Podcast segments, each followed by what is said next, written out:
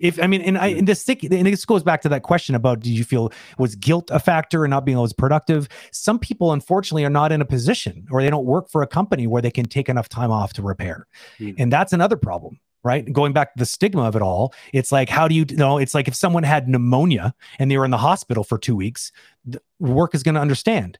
But are they going to understand if you need time to repair from a mental burnout? Mm. Depends on who you work for. Yes, yeah, that's true. I, I think things are changing because we're having this conversation now and then and and it's little by little is coming up and it's becoming a, a Yeah. thing.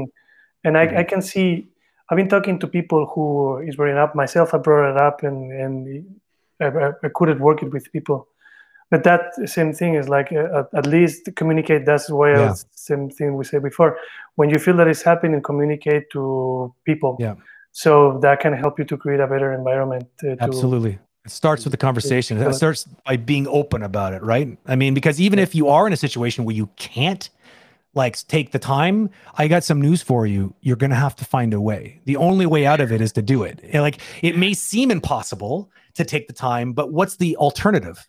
Like You know, completely breaking, you know, like I mean what But I would say something that is important to keep in mind. When you're in that situation, you're gonna see most most probably you're gonna see that there is no way out. There is no way I can talk to my because it's you're going to feel involved that now. way, yeah. You- You're of course you- you're gonna think that that no matter what, most probably you are in a negative, uh, let's say, perspective or you have a negative vision. So that's why you have to step away from that and not follow that Yeah.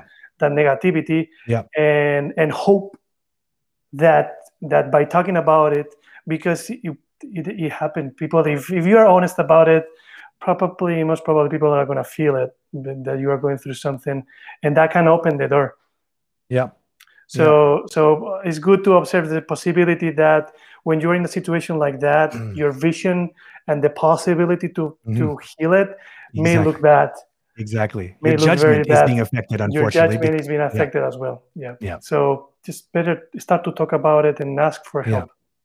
And maybe try to remember this conversation we just had and know that you're not alone. And there are other people out there probably sitting around you that have got experience. They may not talk about it, but they probably have. And so you have to accept it and just know that there is light at the end of the tunnel, but you have to choose to walk towards it. You know, not the not the other one, not that light at the end of the tunnel, the one that like the, the positive one. Getting better and like jeez.